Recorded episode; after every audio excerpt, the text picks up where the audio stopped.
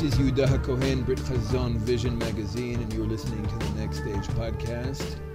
With me today is an old friend, colleague, Yishai Fleischer. He's the international spokesman for the Jewish community of Hebron. Quite a position, quite a schut, right?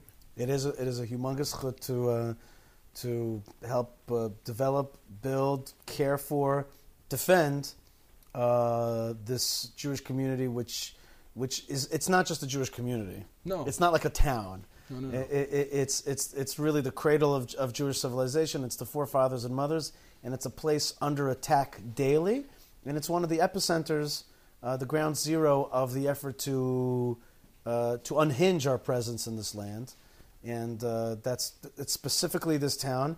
So so every day you'll see in the town really all kinds of forces, from Jewish uh, anti-Israel forces to Zionist forces that want to see Jews not live in Hebron because maybe it's better for peace, whatever, uh, to international forces from churches that are anti-Israel, to, uh, Palestinians. to, to Pal- certainly jihad elements within the Palestinian society, uh, and you're going to see it all on the street. It's like a it's like a zoo out there. Uh, you really get if you like if people talk about you know I don't know BDS or whatever it is, you want to see the real fight, uh, uh, and you want to see the appearance of these forces. Like just talk to them, which I get to do. That's definitely something that uh, that happens in Hebron. But on the other hand, you also see tons of people from throughout the world, Jews, Christians, Muslims, who want to connect with the heritage of Abraham uh, and are coming to Hebron. And we have just had a record breaking year of 1.5 million tourists In one year. in one year at the Tomb of the Patriarchs and Matriarchs. The And, and you're saying that all of these, the 1.5 million tourists, are coming in solidarity with the Jewish community? No, Oh. I said that they're coming. I mean, that includes some of the internationals who are causing trouble. No, it includes it's 1.5 million visitors to the tomb of the patriarchs and matriarchs, Mm-hmm. mostly to either worship or to enjoy the history, uh, pilgrimage, if you will. It's always been a site for Mm-hmm. Right. Pilgrimage. It is a site for pilgrimage. It, it's important listeners know this that Hebron is significant, first of all, because our patriarchs are buried there, three of our matriarchs are buried there. Uh, also, it's a place that traditionally our people go to for strength. Right. F- To, for like an inner, you can say, radicalization. Meaning, from the time of Kalev ben Yefune, Hebron was always a place that Jews who felt maybe at risk of selling out, selling out their ideology, selling out their principles, they needed to be strengthened in the fight to stand up for the interests of their people, the aspirations of their people. Hebron was a place to come to for that strength. And, you know, I give a lot of tours of Hebron, you know that. Sure. I don't know if our listeners know that. Most of the tours... and, we, and we love it when you're there. Most of the tours I give are not to Jewish groups or pro-Jewish groups, but when I give these tours, one of the things I mention as we're taking the bus to Hebron from Jerusalem is that this is a place that radicalizes its inhabitants and even its guests. Meaning, when you step off the bus and your foot touches the ground of Hebron, you'll feel an intensity. And I personally believe that that intensity would be there even if there were no Jews or Palestinians living there. Mm-hmm. That that's the intensity is coming from the city, mm-hmm. and a lot of the Jews and Palestinians who would be characterized as radical or extreme in the media are being impacted by the energy that's there. Right. So that's that's a good point. And I just want to make sure that everybody understands, or, at least people who are listening, people who are regular listeners to yours will, will understand. But I just want to make sure that, that that people coming through my kind of world understand. When you say radicalizes, you really mean turn on. You mean like get excited, get empowered, get passionate. You don't mean just necessarily a kind of. I mean, you say the radicalization is you're using it as a positive value. Either it's neutral. Right, I mean, okay. meaning it can go good, it can go Right. bad. People living in Hebron, uh, for the most part, I don't think are just looking for the quote unquote American dream. Right. So, so, so I, I'm going to totally agree with you. Uh, I think you're absolutely right. But the thing about places like Hebron, the Tomb of Joseph, uh, the Mount of Olives, where we you used to live and I used to live, uh, places of, of high intensity, uh, and, and places of great amount of history, mm-hmm. they have a complexity to them. Mm-hmm. There's a there's a complexity to the flavor. So, I'm going to totally agree with what you said about this kind of passionate radicalization. But there's another side mm-hmm. which is sometimes in Hebron, how I start my tours is almost exactly the opposite. I sometimes sit people on the grass of Marat Machpelah, the tomb of the patriarchs and matriarchs, and I say, Do you feel that peacefulness? People are like, Yeah. I'm like, there's a whole world buzzing around us, but there's something so peaceful here. They're like, yeah. I'm like, that's because this is moms and dads, grandpas and grandmas' balcony. It's their home. Your home. Like, there's a peacefulness here. There's an eternal rest. There's a great success that happened here. These are the people that walked with God. They're here for kind of eternity. It's purchased land. It's ours. The gate to Gan Eden. There's a gate to Gan Eden, uh, Garden of Eden, as the as the Medrash and the Kabbalah says. And so there's something actually exactly the opposite of what you said, which is an incredible peace. If you let yourself, if you let yourself Well, hear I'll it, Be honest, Yishai. I find radicalization to be very peaceful. that's fine. Yeah. That's fine. And and I I, I I'm not I'm not countering Mm. what you said by negating it. Mm-hmm. I'm also I'm just saying there's a complexity of flavor, Yeah. and there's something there. If you allow yourself, you can actually take a deep breath, think about the Bible's great secrets, think about Abraham walking in the footsteps of, of God alone in this land. Uh, you can think about King David writing his songs, his psalms, etc. You can think about Maimonides coming there through thick and thin in the year 1165 on, on the 9th of Cheshvan. And so there's just there's just something which is like if you allow yourself, you can really enjoy something that will never. Here's the point: it'll never be moved. It'll Mm. never. It's immovable. It's unbreakable. The, that that that feeling, and, and that's that's That is the feeling. The truth is that radicalization I spoke of is a feeling of like unbreakable. Right. It's a feeling of you cannot stop this. right. But there's two ways of un, of feeling unbreakable. One is an aggressive feeling, like you will never break me, and that's good. Mm-hmm. And we have that in Chevron certainly. Mm-hmm. And then there's a thing like like a Zen type of like Right, meaning don't worry about it. yeah, there's nothing there's nothing Right. to change or to fix, Move and there's forward. nothing. It's perfect. Yeah. Right. So yeah, so Chevron is for people who don't know, and I'd be surprised if people don't know, but for those who don't know, Chevron, we're talking about a Jewish community in an urban enclave, which is the quote unquote Jewish quarter historically, of a city that is the largest Palestinian city in the country. Yeah, i- th- that's all correct. Uh, I would I would uh, Just for context. absolutely everything everything you said is and, right. And we're talking about also. I don't know if listeners know that there's there's no area A, B, and C in Hebron. You have H one and you have H two. Eighty percent of the city, our Prime Minister Bibi Netanyahu gave to Yasser Arafat in the '90s, at the behest of Bill Clinton, and uh, the twenty percent that, that is still under Israeli control, H two, uh, Jews are only able to be in a very, very, very small part of that city. Again, everything you're saying is right, uh, but but just beforehand, we're we're dealing with a 4,500 year old city, which is one of the oldest cities in the world. Really, that's the edge of, of ancient cities. Aleppo is like that, Jericho is like that, Jaffa is like that. We're talking about a 4,500 year old city. And Abraham shows up when it's already, when, when it's already a 700 year old city. So when he shows up, it's ancient. Right. Just, just for context, it's, a, it's an ancient human habitation. Now, Jewish people, we've been uh, living there really since Abraham was buried there, maybe a few hundred years afterwards. Let's say for the last 3,500 years, we've been living there. Really nonstop, with very few stops. And at times we were an ethnic majority, other times we were an ethnic minority. Abraham was an ethnic minority. When he showed up there, there were Hittites in the town. Um, later on, during the first temple, uh, King David's time, and his and his sons, we were an ethnic majority. We were the the folks. In the second temple period, um, well, there were Edomians that lived down there, and Yehuda Maccabee converted them to Judaism. Uh, know his nephew, Yochanan Hyrcanus. Yochanan Hyrcanus, I, I thought it was Yehuda Maccabee No, no, that no, actually came down there. But in any case, in any case, the Maccabees. He, he basically did something. I, I don't like the word conversion, by the way. I think it's a very problematic mistranslation of Okay, giyur. I think naturalization would be better. Good, like that. I like that very much. Because we're not becoming a religion, you know what I mean? We're, I like we're joining very- a people. And I like that very much. I like that very much. But what Yochanan Hyrcanus did, which is interesting halachically, is he basically he enslaved the Edomites, and then he set them free, and they became automatic Jews essentially. And by the way, the Muslim term dhimmi likely comes from the Hebrew Edomi. Mm, I never meaning, heard that. Meaning that there was the status of the Edomites in Judean society was kind of like an inspiration for this notion of dhimmi later on in history. That's interesting, Mm-hmm. uh, and that's the halachic uh, explanation. But the simple explanation is he came to them and he said, "You either convert or Join us, leave, join us. join us, Join become us, naturalized, join us, or leave, or fight and die." Right. Uh, and they chose to stay, and they became actually a very they became very prominent members of the Jewish Well, one became king. Uh, that's right. And, built the structure above the cave of the That's right. Some people say, by the way, that uh, that later on the Bar Kokhba revolt, uh, that Ko- Koz is a for, is the god of the, the before they became naturalized Jews was the god Edom? of, of, Edomians, Really? and and that basically he was of Edomian stock, and they were they became actually great fighters for the Jews. In any case, On one side of his lineage. One, one, yeah. That's right. Okay. In any case, uh, today, as you started uh, saying before, Yehuda, uh, Hebron, the Jewish community of Hebron, is a small enclave that exists basically where, where we have existed for hundreds of years under Islam, uh, in this kind of ghettoized quarter. Today, Well, under everybody.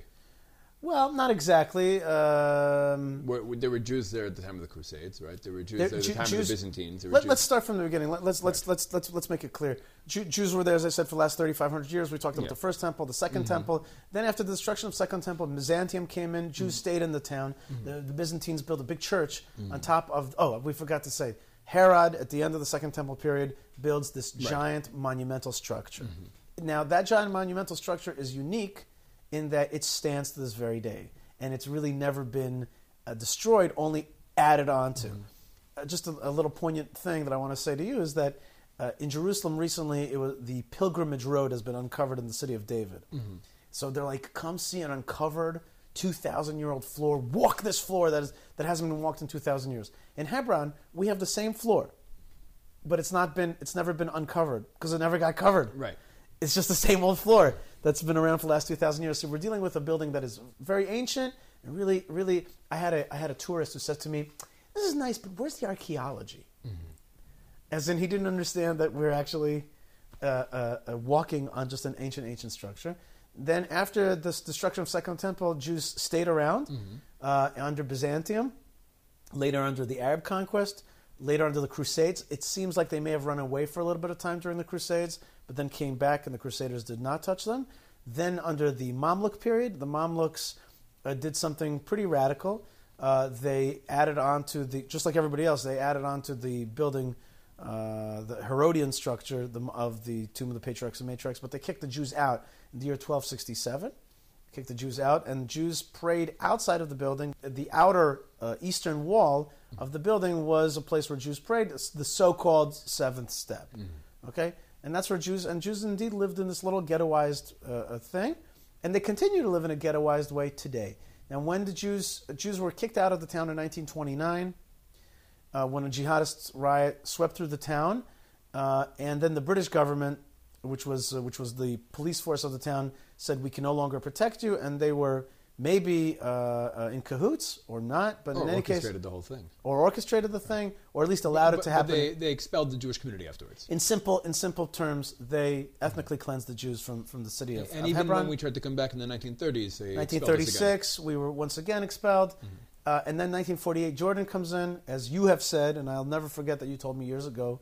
Uh, Jordan's army was led, trained, and armed, or armed, trained, and led uh, by the British Army also. By Glubb Pasha. By Glubb Pasha, of course. John Glubb. That's right. And then uh, and then uh, uh, Jewish Hebron was Jews were just barred from Hebron altogether. Uh, all Jewish uh, property was was taken. All of its markings were destroyed. Most of many of its markings were destroyed, including the Jewish cemetery. And the Jewish people were totally out of Hebron from 1929 until 1967. 1967, we returned to the miraculous uh, victory of, of the Six Day War.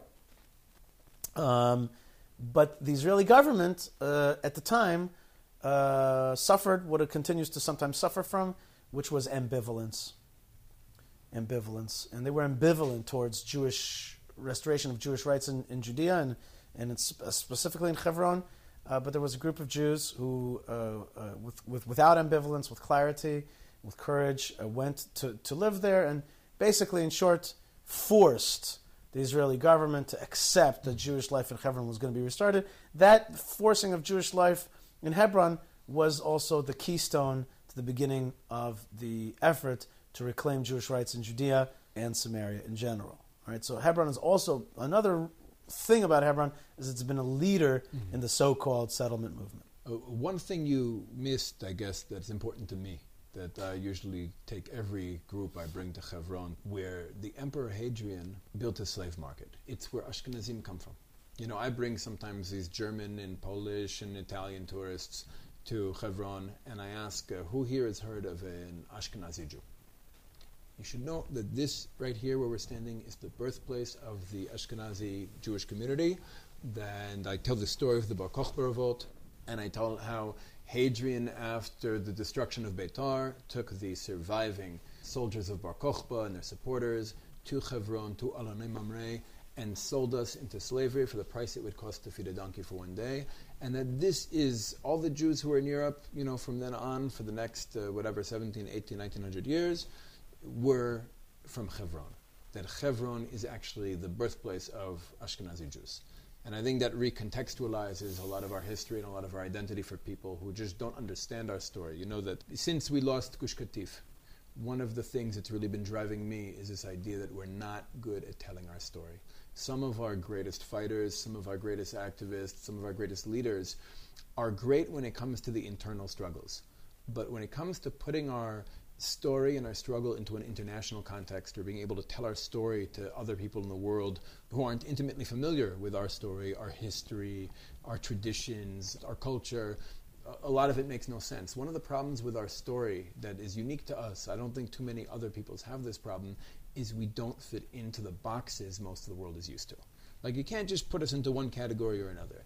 So I think it's really important at least, you know, for me, I know that I might have a different audience than you when I'm giving tours in Hebron. For me, it's very important to contextualize what's going on in Hebron um, and to, to separate a lot of issues that I think need to be separated. Like, for example, I think it's very important that Jews live in Hebron. I want more Jews to live in Hebron.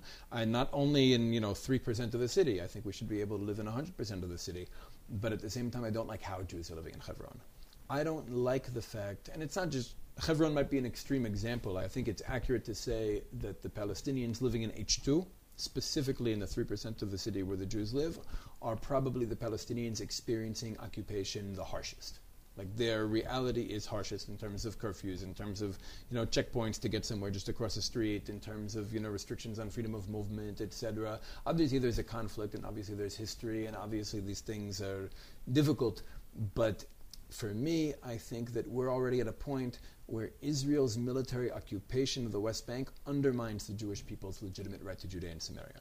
Meaning that we're not the Americans in Afghanistan. The problem is we haven't yet gone through the process of asking ourselves what the Jewish people reborn in its land is supposed to behave like in this situation. What, we're not used to power, meaning we've had a 2,000 year experience of powerlessness, and now that we have power again, we don't know how to use it.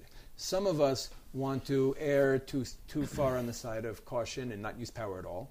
Some of us just want to say, hey, screw everybody, we have power now, we can use it. Uh, but I think that there's a, there's a way that a people that has self respect and self confidence and power uses that power in order to advance their objectives, in order to advance their aspirations forward. And I think that's a little bit of where we're stuck I think Zionism achieved many, many, many incredible accomplishments for the Jewish people. A lot of the things we say in the Amidah, a lot of the things that we say in the Shemona Esrei were fulfilled through the Zionist movement. But we got stuck somewhere. I think after the Six Day War, after we returned to Jerusalem and to Samaria and Judea and Gaza and Golan and, and Sinai, we just stopped. The revolution went on pause. And I think in order for us to be able to move forward, we have to really go deeper think about what are the goals of Jewish history, uh, what have we already achieved, what's left to achieve, and I think it might be as easy as opening up a Siddur and seeing what comes next in the Shemona Esrei. Mm-hmm and what are the obstacles standing in the way, and what can we do to be characters in the story of smashing those obstacles? How do we become not students of Herzl or students of Ahad Ha'am or students of Jabotinsky, but how do we become the next Herzls? How do we become the thought leaders of a new Jewish liberation ideology that can protect Zionism's positive achievements while cleaning up its mess? Um, I think that I think that in order to achieve the things that you're talking about, and to act like a natural entity on the land, in order to do that, you really have to not have the characteristic trait of ambivalence. Mm-hmm. And I think that what you call occupation, I don't particularly like the that word. The structures of occupation. It's fine. Right. I, am saying that's not my favorite word, but the, the military presence of Israel and definitely the structure of the um, the civil administration, which is a kind of secret army that controls Palestinian life, but really controls Israeli life as well. In the ma- West Bank. In the West Bank, and especially In actually, Hebron. especially in Hebron, but especially actually, it's, it's harsher against the Jews than it is against the Arabs in general. This this machinery that you speak of. Would you say that is a Jewish experience? A Jewish experience in Hebron is that the civil administration and the Israeli army is harsher against us than it is against them? One hundred percent. That's interesting. One hundred. I, I I would say that, and I don't mean that in any way to belittle mm-hmm. any any discomfort or, or, or life issues it's just- that Arabs have, and I, I I'm not I'm not I'm not even addressing that. But if I would just compare it, I would say the Jews have it a lot rougher, a lot rougher under the civil administration. Can you provide an example? Uh, the simplest example of them all is building, mm-hmm. because we have children in Hebron. We do not have places to put the next generation at all, and that's because we are not given rights to build, even on properties that we owned before 1929. And to get a building going is just it's just an impo- it's just the hardest thing in the world, a bureaucratic nightmare. Right. While- in, in while- truth, people should know that almost every Jewish home in Hebron was bought with blood. absolutely. Meaning Jews had to die Right. for Jews to or, or, live there. or just let's make it even simpler. Houses that were ours before 1929 have still not returned to our Mm-hmm. property, and, and the courts know it, and the laws, and we have all the records, we have everything. Mm-hmm. We're a very record-keeping place. We have a lot of you know knowledge of what happened, where people lived, and which families, and all the stuff. We haven't we haven't been able to get it back. Arabs, on the other hand, they have the issues that they face, but they are building nonstop, nonstop over there, all around exactly where we can't build. They are building all around it, and I see them looking at us because there is a competition of building, and I see them rebuilding old, uh, broken down houses, and and right next to us, and we're just we're just unable to move forward, and and the police. And the army is harsh on us when we try to do anything like that. For example, recently we just floored, we just put a, a little floor in a park. The Supreme Court of Israel ordered us to tear it down. We have we put signs in Hebrew.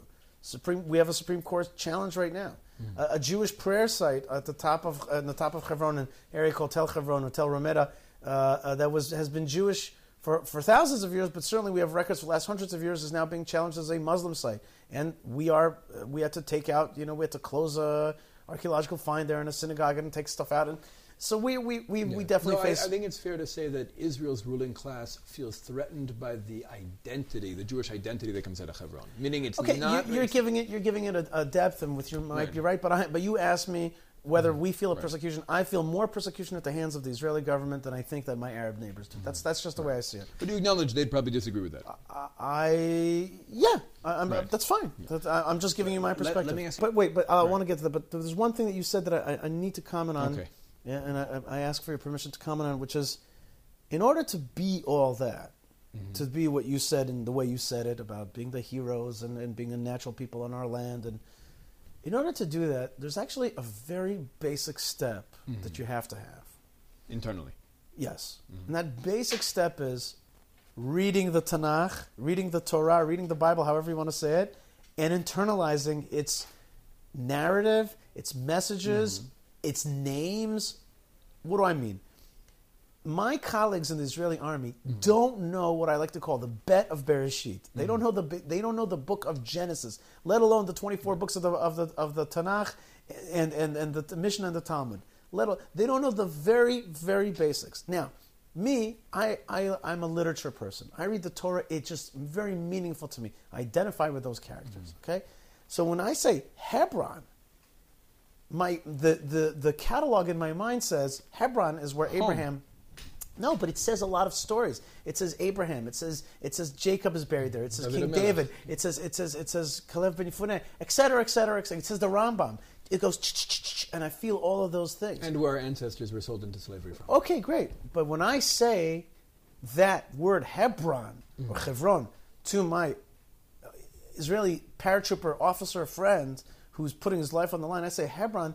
The only thing that rings in his head is uh, obnoxious Jew- Jews, uh, uh, dangerous jihadis, a place that is an Arab place that who the heck needs anyway.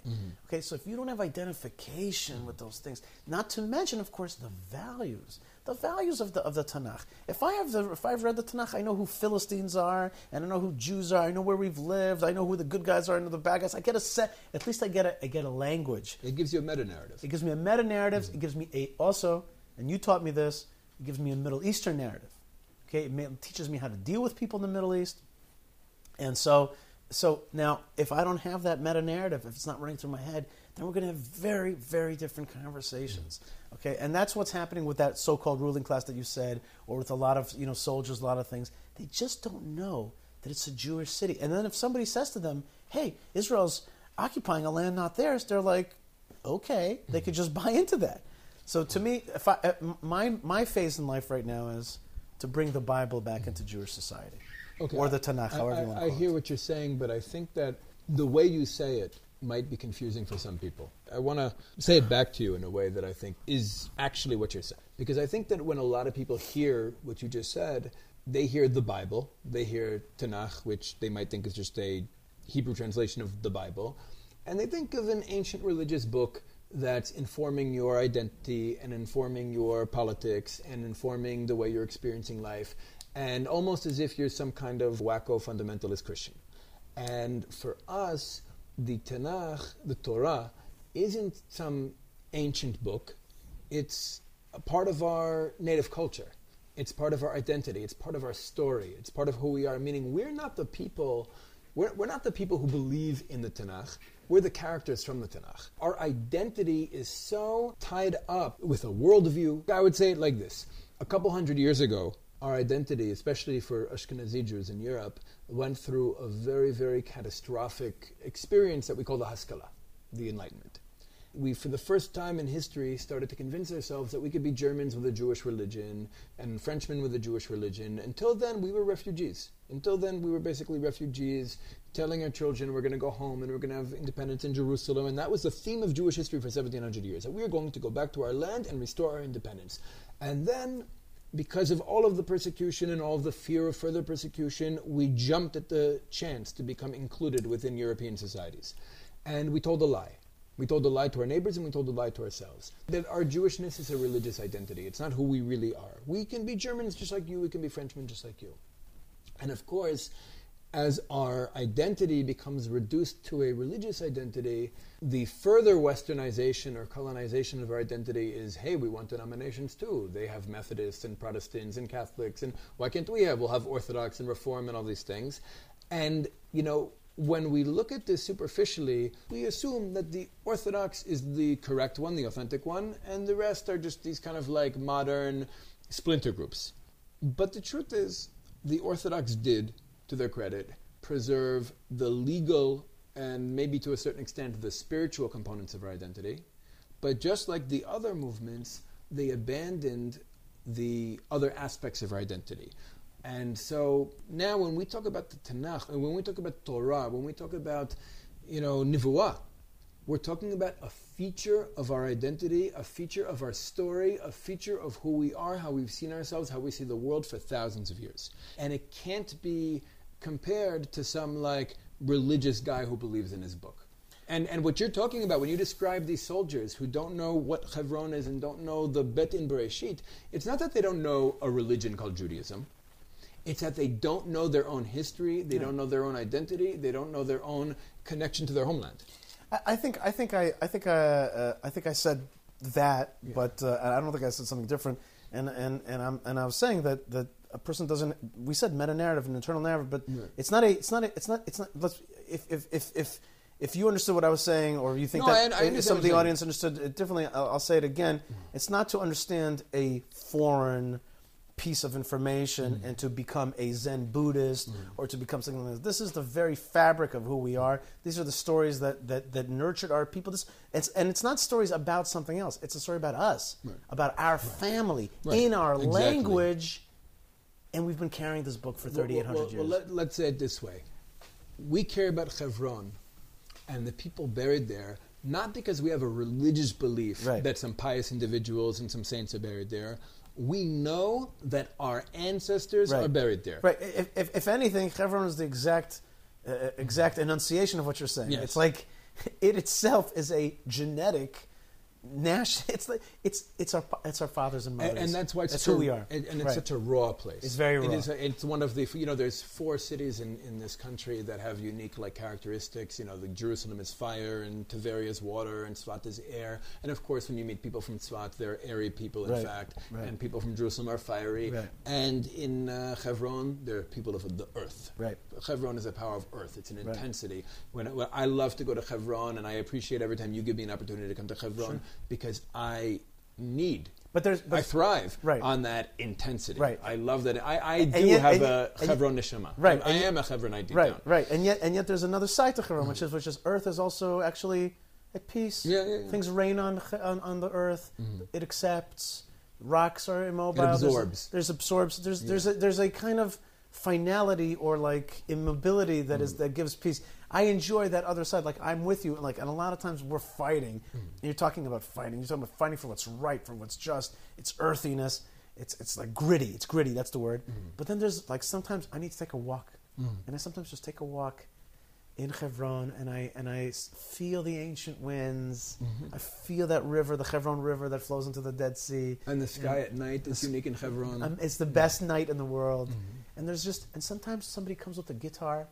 You'll have a Breslov guy that comes with a guitar, and he just, he just gets it right. There's, there's mm-hmm. something, and I, I only want to, and I don't want to in any way undermine what you're saying. Mm-hmm. I just want to say there's this, there's this duality there. Mm-hmm. so you Maybe the duality is between death and life. Like the forefathers and mothers are buried there, and yet we say they're alive. So, so there's like the life wanting to, like the, the, the fight to live out of the rock, but there's also a certain acceptance that, that this is God's way, this is God's world, and, and we're in this chosen land. and your task, your function, you're serving the Jewish people as the international spokesperson of Hebron. Like you are tasked with going around the world and actually representing this community, a community that the majority of the world says has no legitimate right to live in this place. Right. That shouldn't be there. Right. That is making the world worse by being there. Right. Is it easier for you to get in front of audiences? Are people looking to hear from you? Are people trying to shut you out of the conversation? It's actually both, right? It, it depends where. Like, um, people definitely want to engage. They, they want to hear you say it. They want to trip you up a lot of Mm, times. okay. That's a big thing. They definitely want to trip you up. They, want think to caricaturize you. They want to characterize you. It's fun for them to trip you up, and, and they want to just show you characterize characterize caricaturize is right. They want to show you off to be a buffoon and a murderer and a et cetera, et cetera, And a religious fanatic. and a religious fanatic, and also a, a hater, a hater.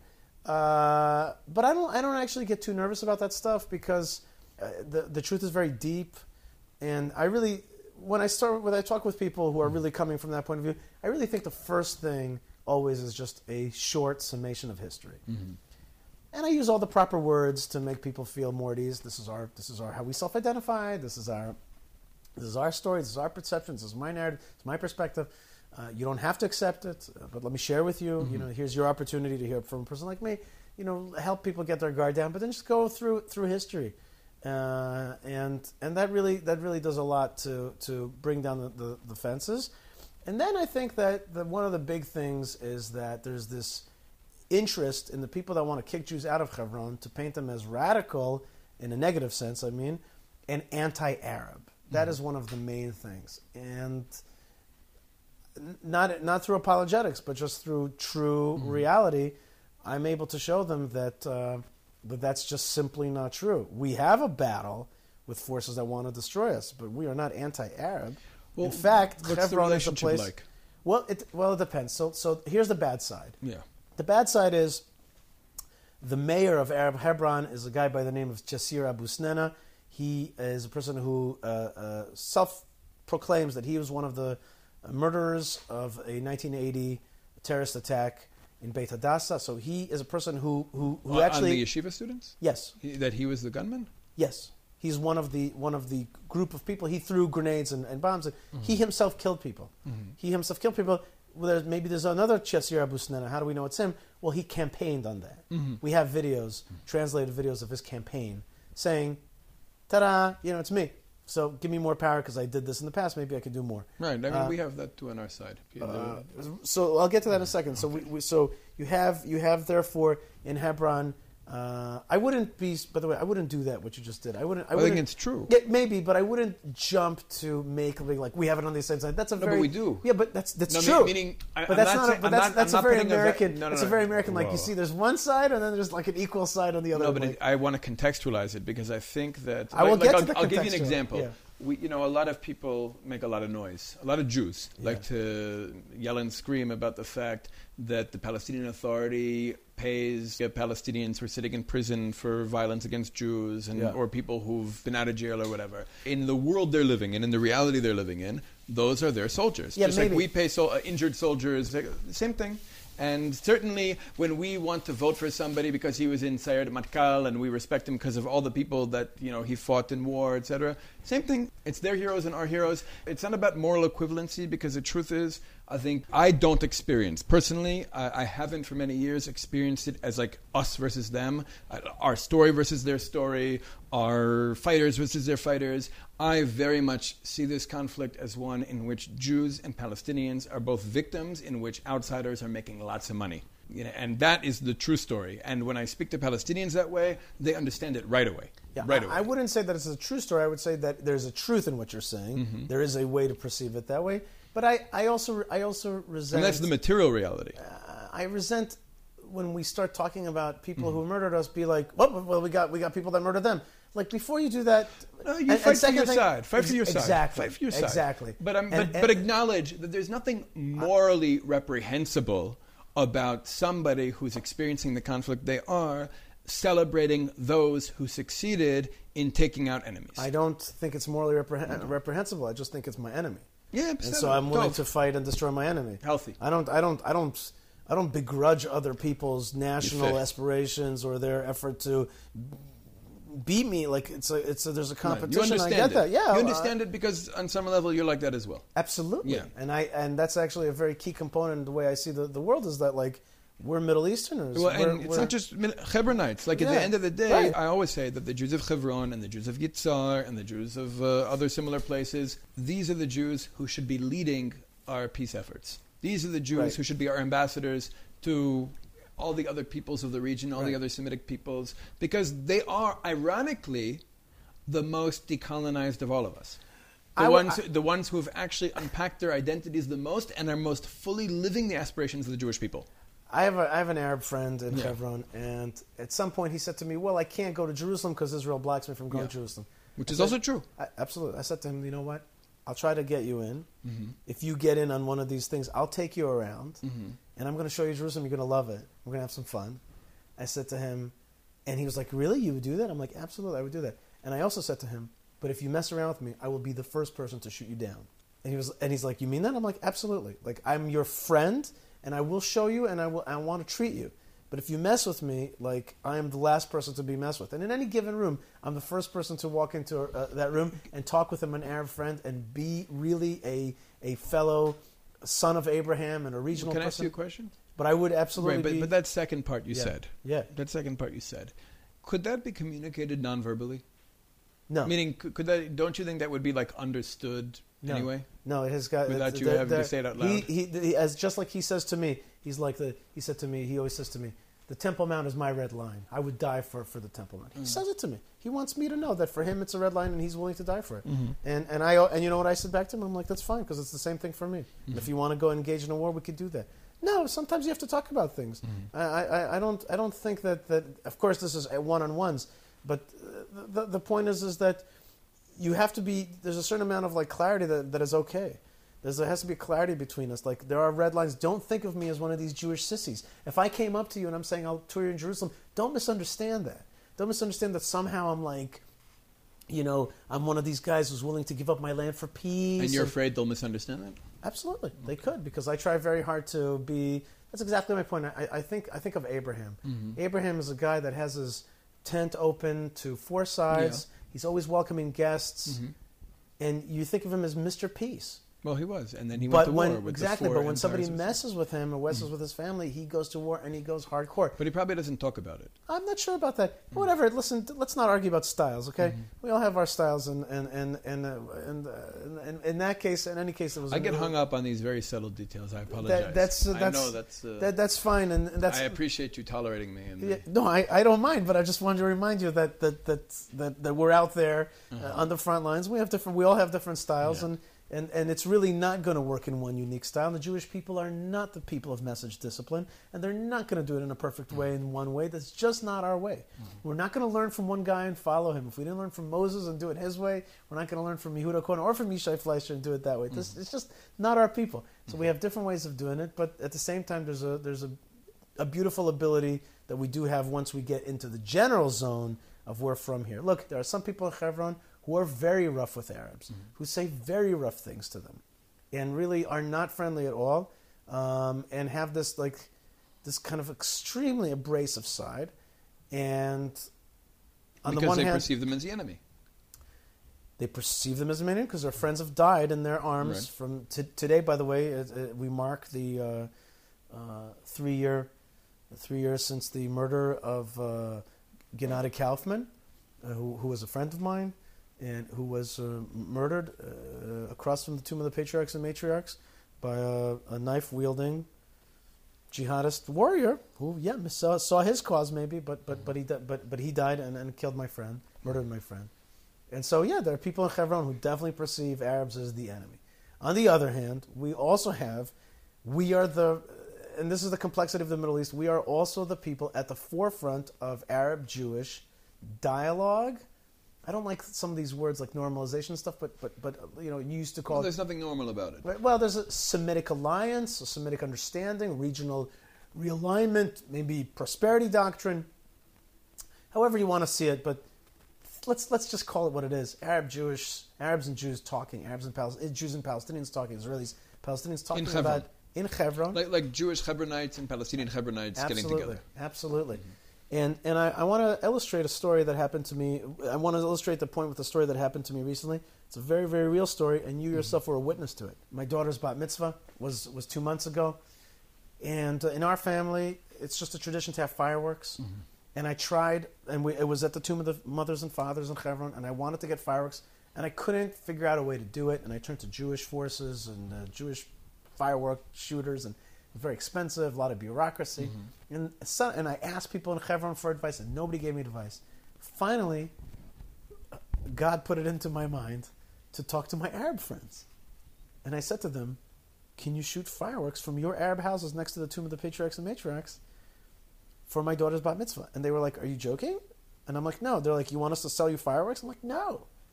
I want you to shoot fireworks from your house. And it took a lot of effort, but they were very honored that I asked them to take part. That's it. And you yourself were witness I saw the fireworks. and they were gorgeous and they were a, a, a thing that i'm going to remember for the rest of my life and my mm-hmm. daughter as well that like there were beautiful arab fireworks at her bat mitzvah and that's something that we'll always we're always Right. going to share and it's an experience that you honored one another. absolutely Yeah. and, and, and it's important to say obviously he honored me by helping me at my bat mitzvah mm-hmm. But what needs to be understood is. No, you also I honored, honored him by right. asking. absolutely By, by, right. right, by in, inviting him to give him Right. that opportunity. That's That's, important. And, so I think uh, things like that are very important. It was- it was Especially really- in a city like Hebron. Right in Hebron, in Hebron, I, I I got my Arab friends to shoot fireworks for my bar Mm. mitzvah. So like that's amazing. So so so you have an Arab mayor who is a self-avowed enemy of Israel and is a Jew killer by by From the Abu Snina family. from the Abu Snina family, um, and uh, and then you have you know the Jabri family.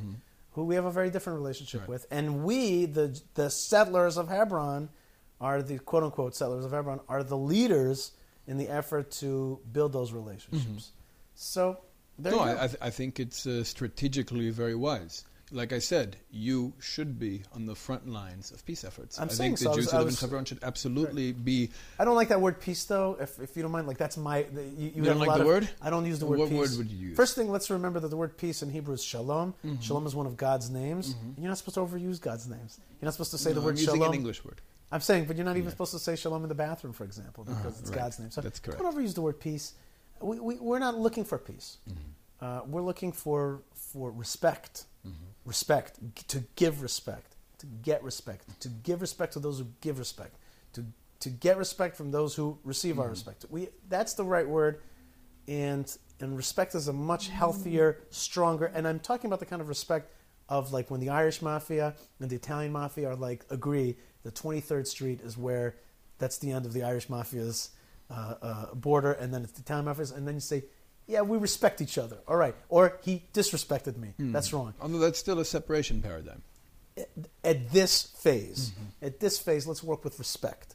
Okay, and I'm not. We are separate. We have a different culture. Mm-hmm. No, we have separate identities. Separate it's, like, identities. it's like when tourists want to know do the uh, Palestinian and Jewish kids go to school together? Right. Right. Right. No, nobody wants that. Right. We don't want it. They don't want it. Exactly. But that doesn't mean we. It doesn't mean we don't want to live together. and it fine. doesn't mean we don't want to interact. But we have identities that the West doesn't understand. Right. Identities that are very deep, that we're very attached to, that we're not willing to compromise That's on. right. That's we have very different educational curriculums. Absolutely. Very different histories we're telling our children. Very and And that's what I mean. There's not. That's exactly what I mean. It's, I don't mean it's separated like Mm-hmm. like with a barrier, but at the end of the day, Jews want to live with Jews, Arabs want to live with Arabs because of that cultural world that you speak of, and that's okay. Actually, that's okay. That's not a. That's not an anti. That, that's just a natural thing. By the way, when Russian Jews move to Israel, they want to live around Russians. American Jews, they want to live around Amer- Americans. It's there are cultural things that keep us together.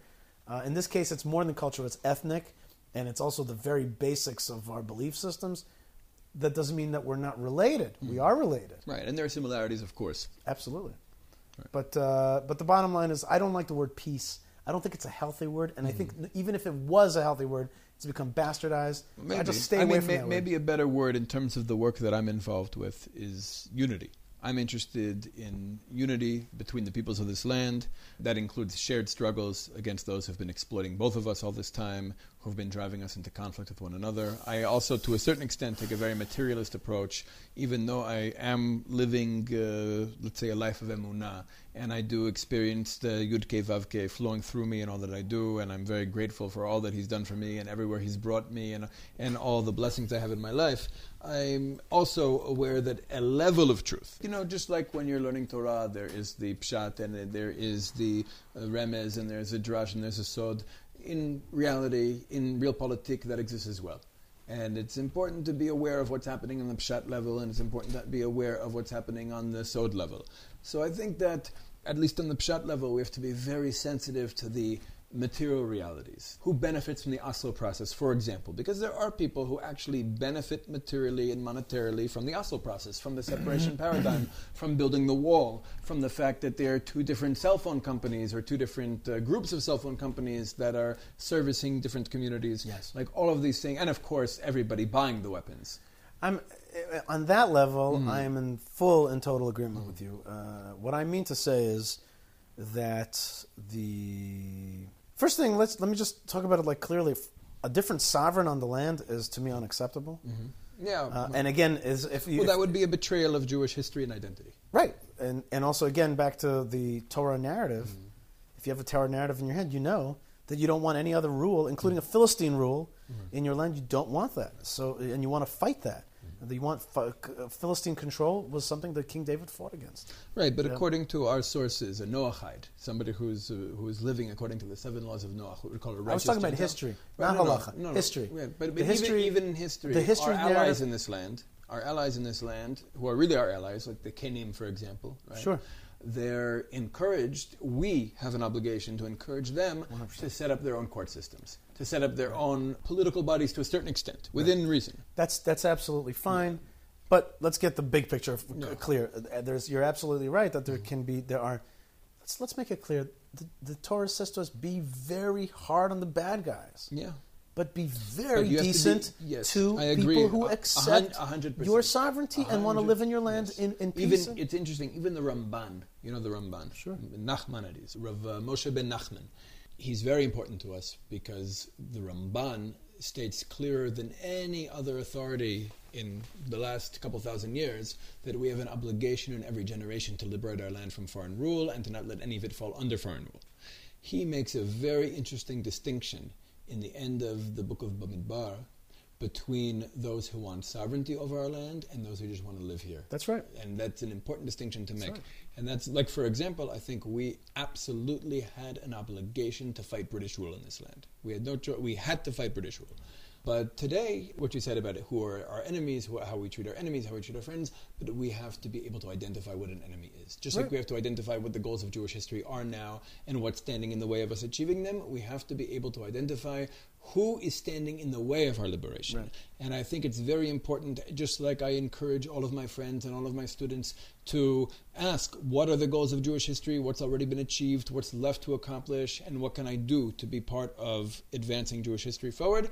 I think we also have to ask the question who's standing in the way? You know, Yair Stern, from the Lochamei Chirut Israel, the Lechi, the fighters for the freedom of Israel, made a very important distinction between the Tzorer and the Oyev, between the persecutor and the enemy. He said the enemy is he who's standing in the way of our mission. You know, even during World War II, he identified Britain as the enemy because they were occupying our land and they were a barrier to us being us. We have to be able to look who is a barrier to us fulfilling our mission in history.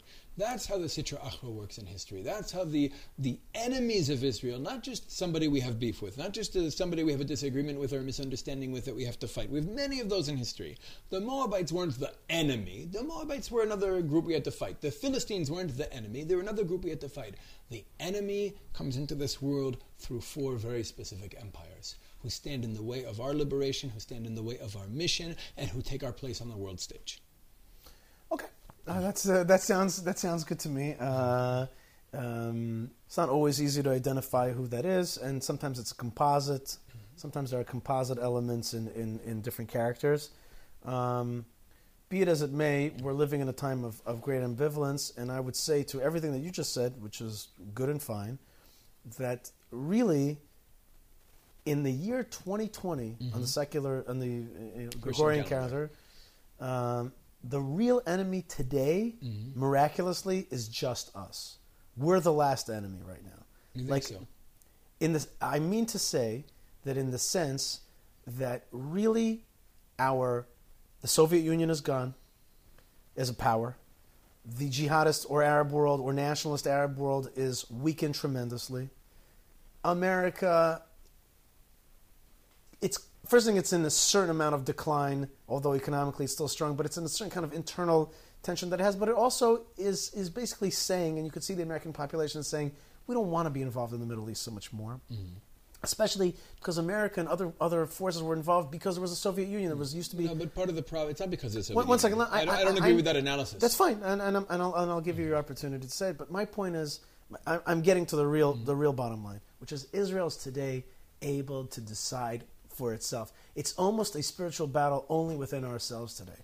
It's like it's like we have economic strength, we have an army, we have a religious awakening. We for a, a great symbol of that is the Temple Mount. It can be, if we wanted to, tomorrow a place of the third temple, if we wanted it, but we're just not consciously there yet. Uh, and right now, I would say the greatest challenge to us is educating Jews to fall in love again and to know the, the internal narrative of the Torah, the, the Bible, however you want to say it. The bottom line is, is that that's where we're. That's the real battle. Like I don't. Let's me put it this way. There, I don't think, and I know you disagree with me, and that's that's fabulous. But I don't think that there is an empire that is is standing at, at, in, in our way anymore. It's it's it's to me. It's if that that uh, uh, officer, friend of mine in the army, would know our narrative, we could have everything. It's there's nothing Those standing are, in our those way are anymore. two different conversations, and I think part of the conversation has to be: Is there an outside power that has an interest and makes investments in more and more of our people not knowing their identity? Meaning, is that something that's just happening internally, or are there forces that want us and promote the distancing of our people from our identity? And I believe that's very true, and I think you can see it. In fact, I've seen studies done about the education ministry and, and European involvement in certain things, and I know you've Which education ministry? The Israeli education ministry. That was what I'm no, saying. But, no, but receives, That's what I'm but saying receives too. funding and influence from outside sources. Fine. Meaning, for whatever reason, there are governments sources. in the world. There, okay, I agree with you. But there's internal and external. We have to be able to identify how to make ourselves stronger. But we also have to be able to identify who has an interest in us not making ourselves stronger. There are stronger. many forces that are interested in that. There are So many forces, and they Like- are active like anything. They are totally committed to, to bringing us down and weakening us. And the way they're doing it today is through this war to keep us away from our own internal narrative. I totally Okay. agree with you. There- But There's also a culture war in Israeli society, That- and one of the sides of that culture war is backed by Western civilization. that's fine, but it's all in our hands as never before. Okay. Mm-hmm. Never before in history. For, for the last 2,000 years, have we, and I'd say 3,000 years, Well- well, also- have we had this much internal ability to control our fate and to, and to, Mm-hmm. And to- I think what, what drives these outsiders crazy is the fact that no matter how much they invest in their side of the cultural war and their proxies here and the Israeli ruling class, that the Israeli population that is more tribalist and more connected to their identity is growing. these so-called mezuzah kissers. The mezuzah kissers, right? Right. the I think in the Knesset, there's these two like frightening politicians to the ruling class. There's the Miri Regev and the Bezalel Smotrich. Right. Like, and they're both Right. scaring the pants off of And- and- the old elites. and Miri Regev even more than Bezalel Smotrich because Bezalel Smotrich is, is an awesome, and I foresee, by the way, great things for him. I just want to I just want to put that on record. I foresee great things for him. Noted. Um, but Miri Regev is this like lady from like not exactly like deep religious, you know, convictions, but she's out there fighting a culture war mm-hmm. and doing it successfully and bringing the what we call in Israel the amcha, mm-hmm. the amcha. Uh, Bezalel Smotrich is not an amcha man. She's the amcha, the, the, the, the people, the nation, the mm-hmm. regular folks, and there are just there's there's a and it scares the, the establishment. it scares them, and she is also fighting it uh, uh, really audaciously and doing it with style, with humor, with grace. Uh, when she wore that dress, uh, you know, of, of Jerusalem, this big Jerusalem dress, and it just was like, th- th- she has a way of, of really bringing that love, that in simple internal love for Judaism, that simple knowledge and connection to our sources. And, and I only wish there was greater success for me. I could see a battle inside the education ministry to teach the Torah, the Tanakh, and our stories in a better way, in a more in a way that people love them. If you ask any Israeli kid, they'll tell you the worst class is the Tanakh class. They teach it in a way that makes you hate it. Okay, if you taught it the way you teach it, okay, people would be like, "This is awesome. This is sexy. This is alive. and this it's is their story. it's yours. It's yours. It's cool. You don't even have to believe in it in like a in like a God said. Like this is just our great tales of who we are. Right. Even if it's just our mythology. Our mythology, our legends, Right. our narrative. Right. Mm-hmm. You know what I mean? Our formational stories, our, our, our our dream. What do they call it in Aboriginal language? Uh, our you know our, our dream language, whatever. I, you know, I was in Australia sometime. You know, tell it like that, Mm-hmm. but make people be like, "That's cool. That's us." I think that that's the greatest battleground. So I don't disagree with you, but I'm saying, unlike any other time in Jewish history, it's it's in our hands. Hashem. Yishai, thank you so much for being with me. Always a pleasure to have a spokesperson from the Jewish community of Hebron, and always a pleasure to have you, my friend, on the show. Uh, we have some disagreements, but we also have many agreements. And uh, listeners can find you in Hebron, right? They come to Hebron, they organize Sure. a tour, they go through the website. What's the website of the Hebron Well, Jewish community? you, you know, you could always uh, check out just Hebron.com. It's just that simple. Uh, Mm-hmm. and, you have your own activities outside of this, right? Absolutely, And where can and- people learn more about you? just at Yishai You have a Fleischer. podcast, right? I have a podcast have a called the Yishai podcast. Fleischer Show. The Yishai Fleischer and Show. I'd love it if you would give me permission to play this uh, on my show. Uh, and uh, just at Yishai Fleischer on Twitter, Mm-hmm. on Facebook, on, on YouTube, etc. It's just, and even at uh, Yishai Fleischer at Gmail. It's really that easy. Uh, or YishaiFleischer.com. It's really easy to connect to me. Uh, and uh, I want to th- throw it back to you and say you're doing great work. You're inspiring uh, uh, thousands of, of, of people around the world, especially young people who would easily uh, be disconnected from this great time. Uh, you have an, an amazing style, and, and you've taught a lot of people, including myself. So I just want to wish you uh, continued atzlacha and strength Amen, amen. in your mission to, to bring uh, Shem's presence into Zion. Amen, amen. This is Yuda Kohen, Brit Chazon Vision Magazine. Listeners can check out the show notes at visionmag.org backslash the next stage 20.